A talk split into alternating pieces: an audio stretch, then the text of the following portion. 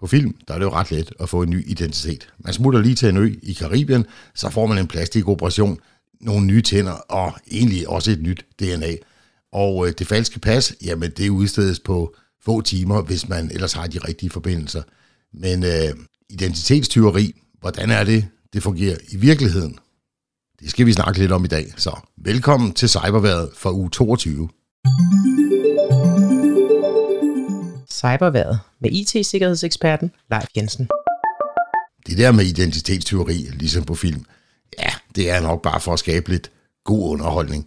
I den virkelige verden, der er det altså sjældent, at vi ser, at der er nogen, der går så meget igennem ild og vand for at få sig en ny identitet.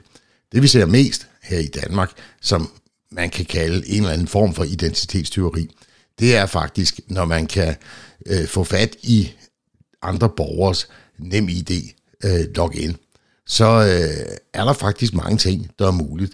Og en af de mest brugte ting, det er at optage lån i en anden persons navn.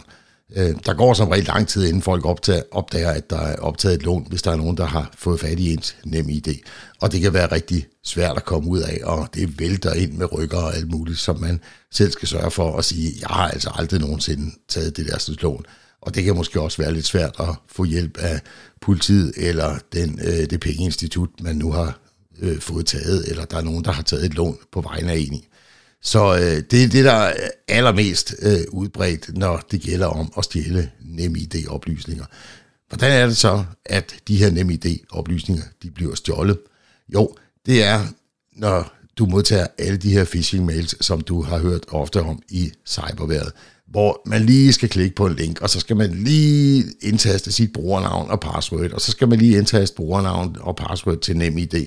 Og er man nået så langt, jamen så er man måske også frisk på at indtaste et kreditkort. Og ja, så øh, tænker man, at vi kan lige så godt få afsluttet det her helt, fordi de er jo flinke, dem der er i den anden ende. Også når de siger, at vi skal uploade et billede af vores NemID-nøglekort, jamen så gør vi selvfølgelig det.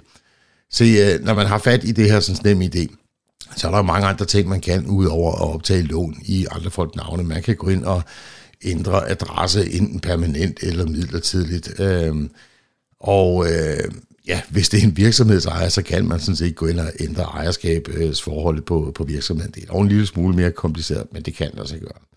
Det, der er mest brugt, det er som sagt at optage lån i andre personers navne.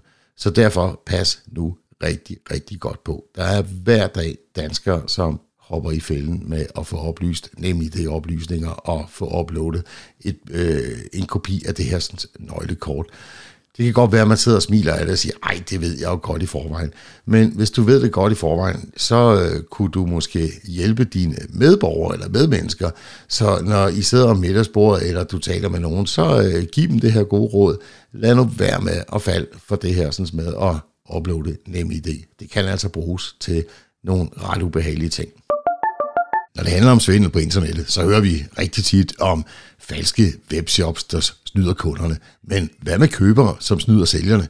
Jo, det er faktisk også et ret udbredt fænomen. Når folk de sætter ting til salg på eksempelvis Den Blå Avis eller Facebook Marketplace, så er der mange, der oplever, at der købere, der skriver til dem, eller potentielle købere.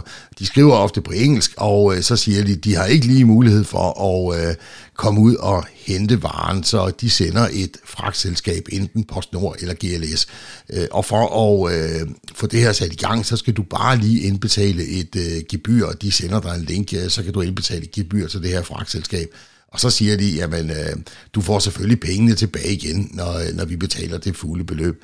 Det er fodboldsvindel, og det skal du holde dig rigtig langt væk fra. Kig efter de åbenlyse advarsler, når du nu modtager sådan en besked her. Øh, er øh, beskeden på engelsk, du modtager, og siger køberen, jeg er interesseret i at købe din vare. Hvis det nu er en plæneklipper, du har til salg, så havde han nok kaldt det en plæneklipper, hvis han var oprigtigt interesseret. Og ja, hvem i alverden i det store udland gider at købe en gammel rusten plæneklipper fra en person, der har sat den til salg i Danmark.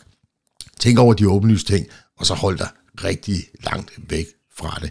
Det her med at misbruge fragtselskaberne, det ser vi desværre rigtig tit, og det fungerer ikke så nemt, som de her sådan, købere, de påstår, det gør. Det fungerer faktisk slet ikke. Så skynd dig bare lidt beskeden og øh, kig efter nogle rigtige købere i stedet for. det var cyberværet for denne gang. Vi er tilbage igen med en ny cyberværetudsigt igen næste uge. Tusind tak, fordi du lyttede med.